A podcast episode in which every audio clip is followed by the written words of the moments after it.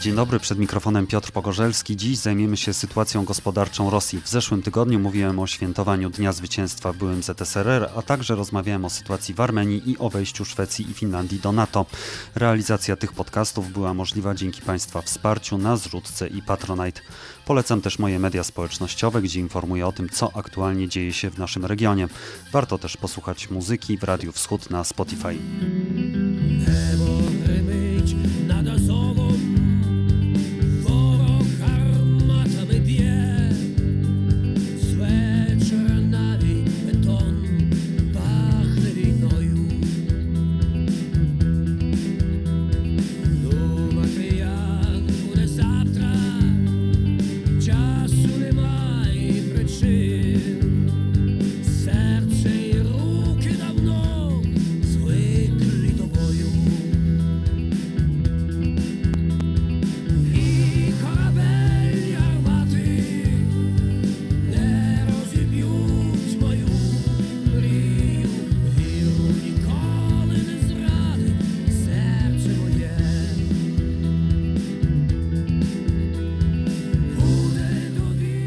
Dziś moim gościem jest ekspert Ośrodka Studiów Wschodnich, Szymon Kardaś. Dzień dobry. Dzień dobry panie redaktorze, dzień dobry państwu. Chciałbym, żebyśmy wyjaśnili, co się dzieje z rosyjską gospodarką. Z jednej strony mamy wiele informacji świadczących o tym, że nie jest dobrze, jest duża inflacja, zaczyna rosnąć co prawda powoli, ale jednak bezrobocie.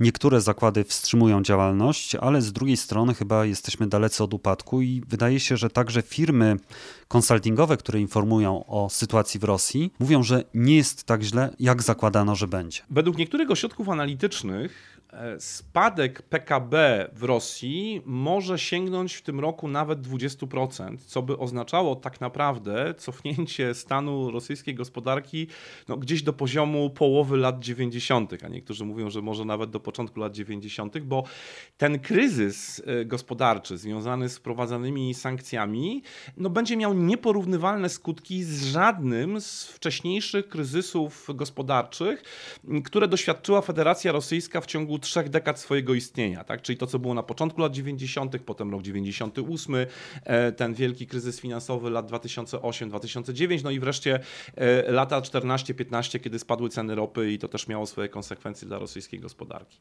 E, więc tak naprawdę ta skala, ta skala spadku może być, może być duża. Sami Rosjanie oceniają to trochę bardziej konserwatywnie i wstrzemięźliwie.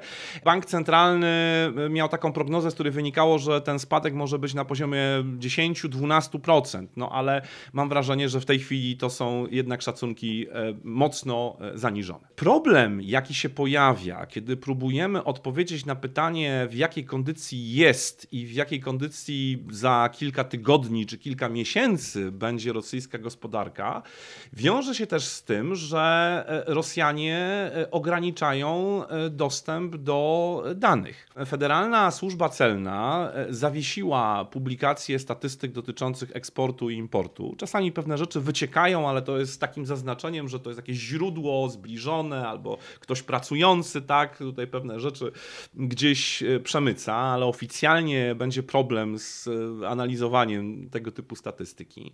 CDU-TEC to jest taka agencja, która działa przy Ministerstwie Energetyki, która odpowiada za publikowanie danych dotyczących produkcji, eksportu ropy w Rosji. Też na początku kwietnia wstrzymała publikowanie danych, oficjalnie mówiąc, że powodem jest to, aby nie dochodziło do manipulacji na e, rynku i wykorzystywania tych informacji w celach manipulacyjnych, ale tak naprawdę może chodzić o to, że Rosjanie nie chcą ujawniać jakby skali e, dotkliwości tej sytuacji kryzysowej dla bardzo newralgicznego sektora. Wreszcie e, porty, bo często zastanawiamy się, jak wyglądają przepływy rosyjskich towarów, też surowców energetycznych, jeśli idzie o wykorzystanie infrastruktury portowej.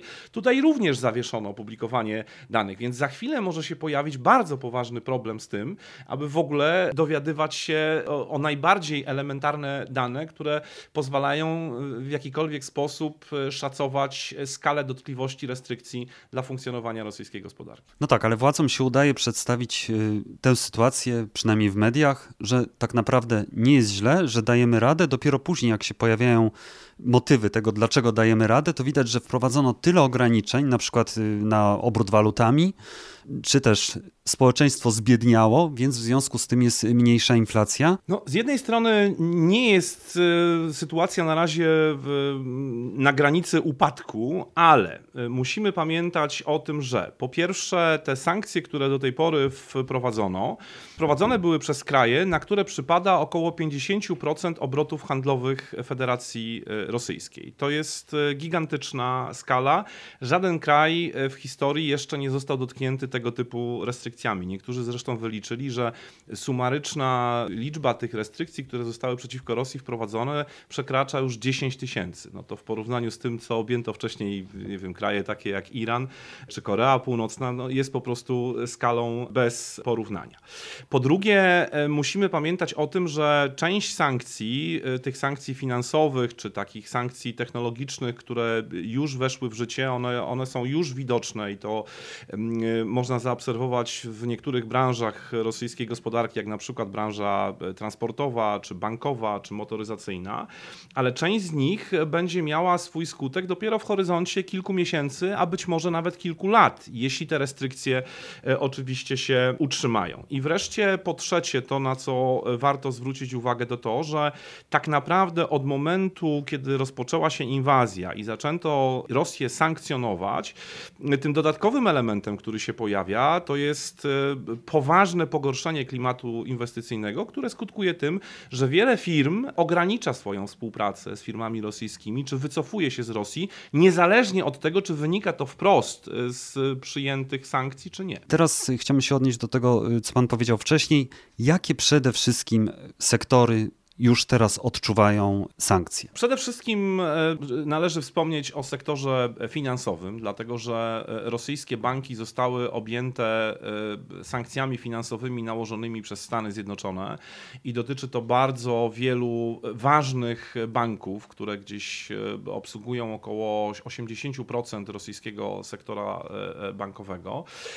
I ponieważ Amerykanie nakładali te sankcje etapami, no to te restrykcje, które obowiązują w tej chwili w zasadzie uniemożliwiają e, rosyjskim bankom e, realizowanie jakichkolwiek płatności też za pośrednictwem jakichś banków korespondencyjnych. Jeszcze w pierwszym okresie to było możliwe na przykład na potrzeby spłaty części zobowiązań walutowych, ale w tej chwili już jakby w ramach tego uszczelnienia e, tego typu operacje nie są możliwe. W związku z tym, jeżeli Rosjanie chcą płacić swoje zobowiązania, no to muszą już jakby wykorzystywać inne kanały, a przede wszystkim korzystać z tych środków, rezerw, które znajdują znajdują się w, bezpośrednio w dyspozycji rosyjskich banków i znajdują się na terenie Federacji Rosyjskiej, a nie mogą korzystać z tych e, środków, które są zgromadzone na e, kontach zagranicznych. A przypomnijmy, że e, nawet według samych rosyjskich informacji te rezerwy, które zostały zamrożone w bankach państw trzecich, to jest około, około połowa, tak? czyli około 300 miliardów dolarów. Jak odczuwają to zwykli Rosjanie właśnie te kwestie bankowe?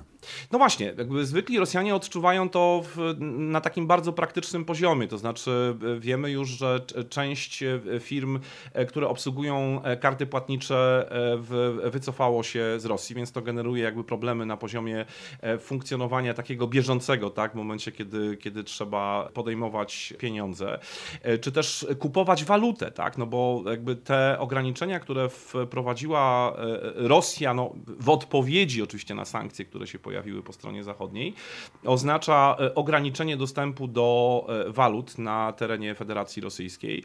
Z jednej strony widzimy, że ten kurs e, rubla w stosunku do euro czy dolara, on się w ostatnich dniach umocnił, no ale ten kurs tak naprawdę umacnia się w sposób sztuczny, to znaczy nawet jeżeli on osiągnął już poziomy sprzed wojny, czym się Rosjanie propagandowo bardzo chwalą, to tak naprawdę nie ma to większego znaczenia, bo on jest utrzymywany w sposób sztuczny, to po pierwsze, a po drugie, jak przychodzi do jakby realnego zakupu walut z perspektywy zwykłego Rosjanina, no to pojawia się tutaj problem. To właśnie był artykuł w Komsomolskiej Prawdzie w piątek na ten temat, że jest sukces, jest niski kurs tak, i później dopiero tak. były przyczyny podane, jak to się udaje robić. A jedną z nich było to, że społeczeństwo tak zbiedniało, że po prostu nie kupuje walut. Y, no więc właśnie, a nawet, ale nawet gdyby nie było aż tak biedne, no to pojawia się rzeczywiście pewien problem z dostępem do waluty, dlatego że częścią amerykańskich restrykcji, ale też unijnych restrykcji jest po prostu zakaz są ograniczenia dotyczące eksportu fizycznie, eksportu waluty do tych państw. W związku z tym to generuje też problemy na poziomie, na poziomie do, dostępności waluty na, na, na rynku wewnętrznym, abstrahując właśnie od tego, że, że, że kurs propagandowo oczywiście wygląda zupełnie nieźle po tych trzech miesiącach wojny. To jeszcze jedno pytanie. Czy może pojawić się tak, jak na przykład pamiętam sytuację w Libanie, gdzie był jeden kurs oficjalny, drugi kurs nieoficjalny i walutę się kupowało u złotników, czy też sprzedawało tam właśnie, żeby więcej zarobić. Czy jest możliwy taki rozwój sytuacji w Rosji? No, z pewnością. I y, tak naprawdę właściwie rozwój tego rynku y, takiego alternatywnego, czy rynku czarnego w, w pewnym sensie też y, stymulują same działania władz. Dlatego, że no, po pierwsze właśnie utrzymywanie tutaj w taki sztuczny sposób tego, tego kursu, o czym już mówiliśmy, ale też jak popatrzymy na to z szerszej perspektywy, to znaczy władze zaczynają dopuszczać możliwość E, realizacji tak zwanego importu równoległego, czyli niezależnie od tego, że oficjalnie obowiązują ograniczenia na wwóz określonego rodzaju towarów, no bo e, elementem sankcji, które nakładały państwa zachodnie jest e, zakaz eksportu określonego rodzaju produktów albo określonego rodzaju usług na, na rynek rosyjski, to już w tej chwili władze Federacji Rosyjskiej decyzjami rządu dopuszczają tak zwany import równoległy, czyli w zasadzie taki no, znaczy legalizacja takich kanałów nieformalnego wwożenia na terytorium Federacji Rosyjskiej takich towarów, e, które są formalnie e, zakazane. Czyli na przykład jakaś będzie... firma oficjalnie nie sprzedaje nie tak. wiem, telefonów swoich, ale można wwozić prywatnie. Tak jest. I, i, w związku z tym to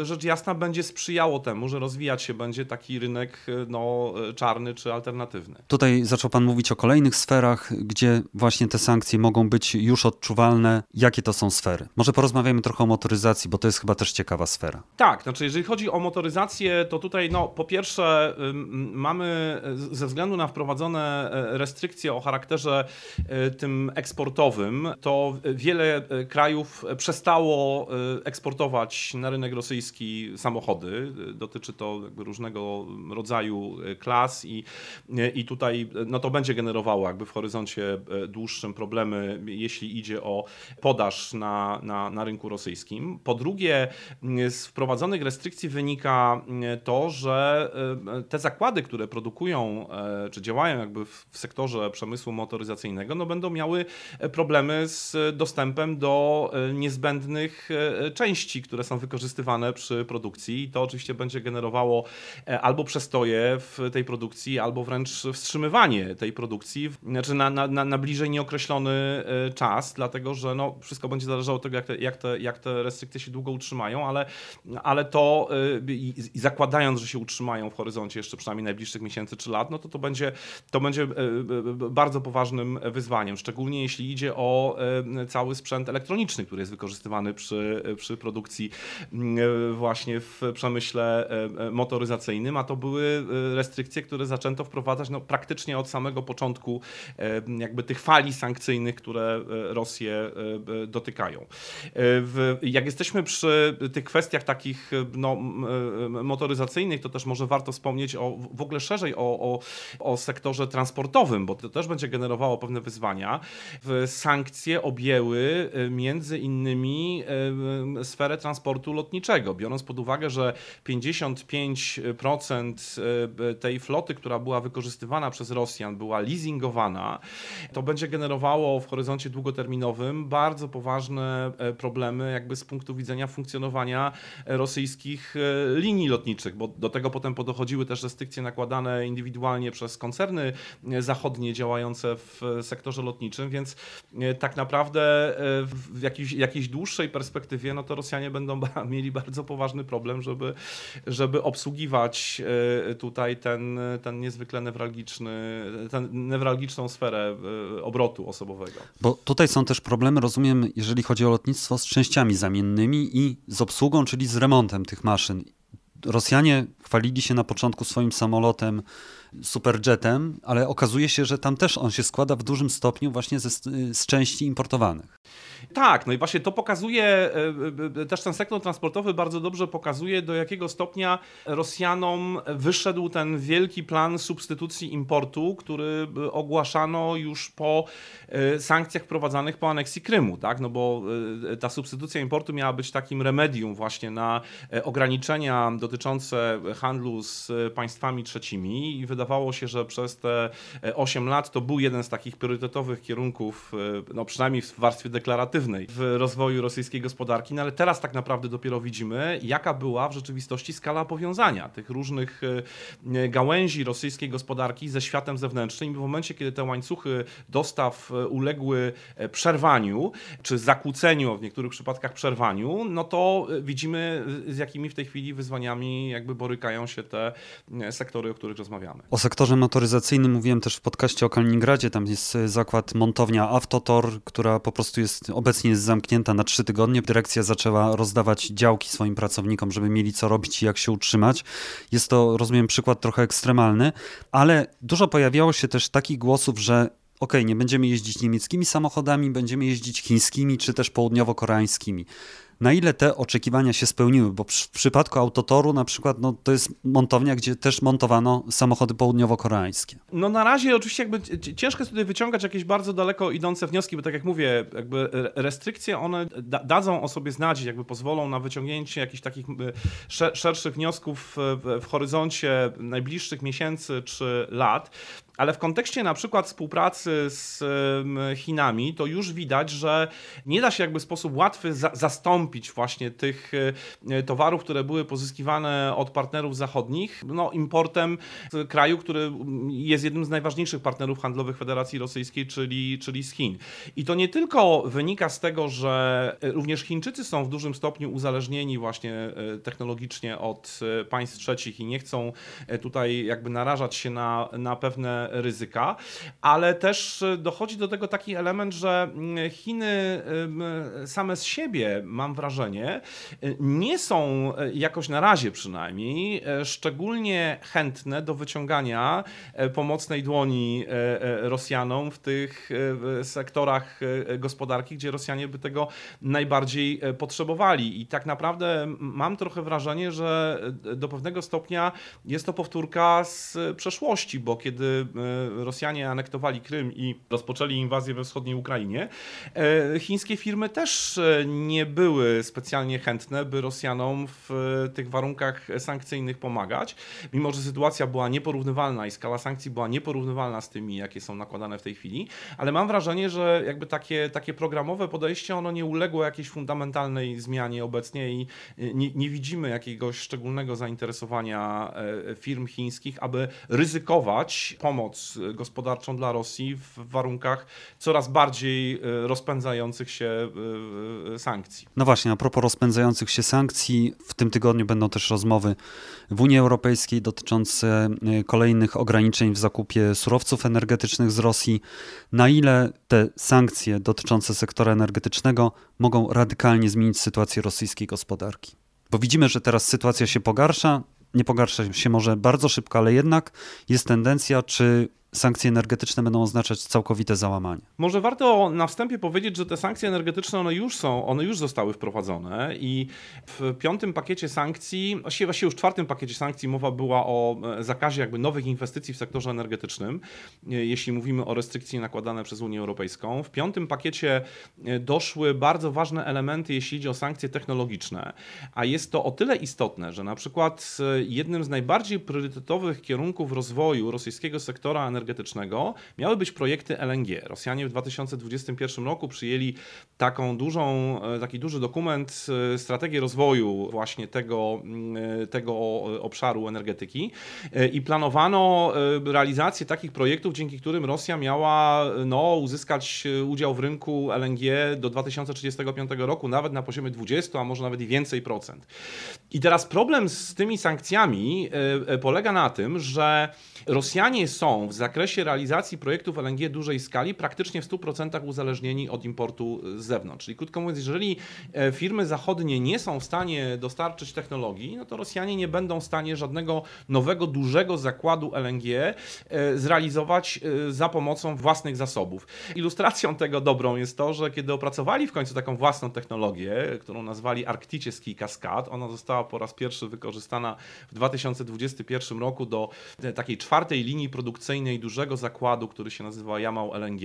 I okazało się, że kiedy uruchomiono już tę linię opartą właśnie na krajowej technologii, że ona jest e, bardzo nieefektywna, generuje jakby szereg problemów w eksploatacji. Tak naprawdę firma Nowatek, bo to jest jej projekt, jeśli idzie o, o rosyjskie firmy, e, no, zrezygnowała z aplikacji tej technologii do innych swoich projektów. To skończyło się tym, że jeden z takich też innych projektów LNG, który chciała ta firma zrealizować, został w ogóle zrekonfigurowany ze względu na to właśnie, że ta krajowa technologia okazała się tutaj e, e, bardzo słaba. I to jest tylko jakby jedna ilustracja pokazująca, e, jak bardzo może się to okazać dotkliwe, jakby z punktu widzenia przyszłości rosyjskiego sektora energetycznego, a przynajmniej tych jego obszarów, które sami Rosjanie traktowali jako bardzo perspektywiczne.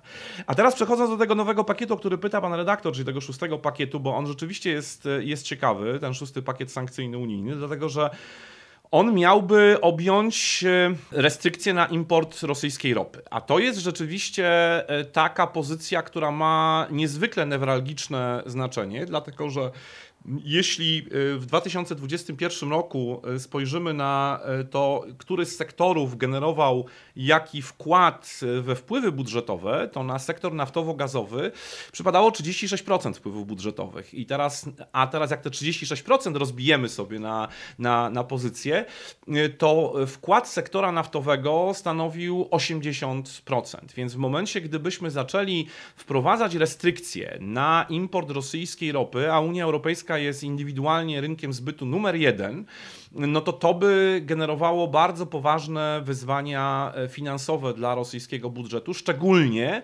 gdyby okazało się, że Rosjanom jest bardzo trudno e, te wolumeny przekierować na e, alternatywne rynki.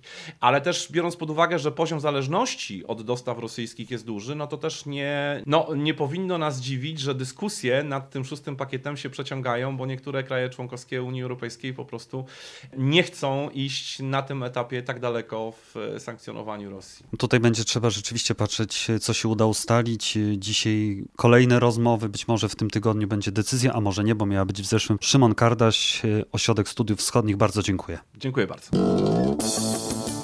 I to już wszystko w tym podcaście Po prostu Wschód. Bardzo dziękuję za uwagę. Do usłyszenia. Żegna się z Państwem Piotr Pogorzelski.